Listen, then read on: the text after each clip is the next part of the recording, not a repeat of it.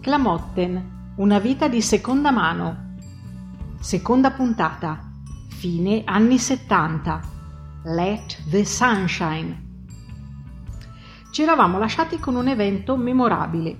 Anche a Bergamo apriva un negozio dell'usato, anzi due, Casbah e Lunastras, entrambi comparsi a distanza di poco nella stessa via Moroni, che in breve si trasforma in un punto di ritrovo di frichettoni, outsider, alternativi, ma anche tamarri, eh, nel gergo locale paini, che frequentano le discoteche della provincia. Ma c'è anche qualche cliente famoso come Ivan Cattaneo, che si dice che spesso venga qui per trovare capi ed accessori eccentrici per il suo look glam rock degli esordi. Siamo alla fine degli anni settanta e il nostro mondo di teenager si divide grosso modo in tre categorie. Ci sono i fighetti, punto di ritrovo il bal balzer sul sentierone, girocollo bon ton, Gucci e Fiorucci, Moncler, sacca Gherardini usata anche per portare i libri di scuola, anche se non ci sta dentro niente. Ascoltano Lucio Battisti, d'inverno vanno a sciare a Foppolo, d'estate al Livrio. Ci sono quelli di sinistra, un po' indiani metropolitani, che stazionano sui gradini dei propilei di Portanuova. Eschimo e pantaloni di velluto a costine, gonne zingaresche e zoccoli di cuoio, vestiti indiani, paciuli e maglioni etnici. Leggono Siddhartha e Dalla parte delle bambine, ascoltano Frank Zappa e Guccini e appena c'è l'occasione occupano la scuola. D'estate girano l'Europa con l'Interrail.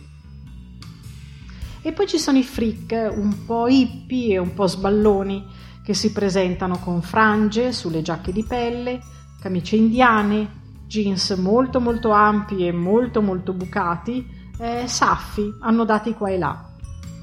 Ma anche le ragazze, almeno, con pantacollante dai colori fluo, abiti in lurex, stivaletti di vernice a punta. Venerano i Doors e Janis Joplin, il loro film di culto è Tommy. Ed estate scappano a riccione, bene che vada. Ad esclusione degli appartenenti alla prima categoria, dunque, che si servono nelle loro boutique del centro, tutti gli altri bene o male abbracciano con grande favore il magico mondo del second hand. E così pure noi, amiche di quartiere, che ci muoviamo sempre in gruppo, pur nel rispetto delle diversità.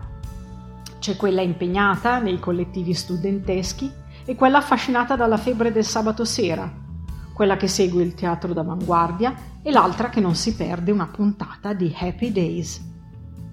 Partiamo dunque in spedizione per scoprire i tesori del Casbah, affascinate da questo negozietto buio, strapieno di abiti appesi ovunque, scaffali debordanti di magliette, cinture, braccialetti, ogni capo diverso dall'altro.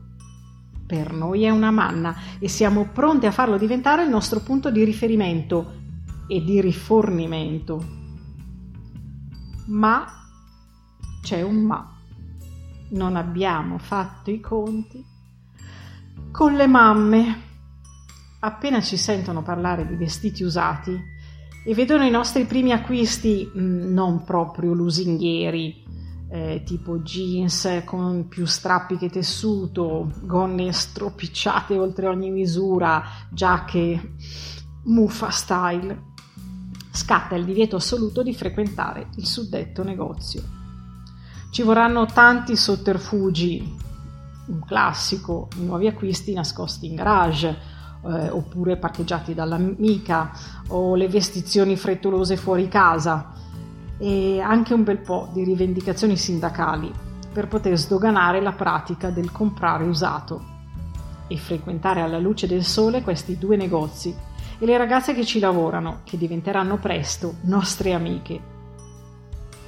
Tra i capi memorabili qui acquistati, allora un maglione coi lama azzurro e bianco, di una lana così pura, ma così pura che sternutivo appena facevo per infilarmelo, e da qui ho scoperto che ero allergica alla lana, vabbè. Eh, la camicia bianca da pirata in stile Adam and the Ants, Questo però a Lunastras, che già iniziava a strizzare l'occhio alla moda new wave d'oltremanica. Eh, oppure la gonna damascata con le frange che arditamente si era aggiudicata la Nicoletta, o ancora il completo indiano color rosa di garza di cotone della Monica, che però riuscì poi ad accaparrarmi io, offrendo in cambio una minigonna verde bandiera. Ma la passione per i vestiti di seconda mano e in generale i mercatini dell'usato non si ferma qui, e le mete più ambite nel corso dei viaggi all'estero diventano il Marché aux Puces di Parigi e Portobello a Londra, dove io e mia cugina svoltiamo le ultime sterline rimaste alla fine del viaggio, acquistando a man bassa in favolose bancarelle di usato multietnico, abiti a fiori lunghi fino ai piedi, sari indiani, veri sari indiani, e ancora borse e accessori di cuoio. Ma le mode, si sa, non sono eterne, e la fase freak in stile Hair, altro nostro film di culto, doveva lasciare spazio nel giro di pochi anni alla nuova ondata new wave, appunto, di origine britannica, che insieme al punk rivoluzionò i nostri stili, i nostri gusti musicali, le nostre amicizie.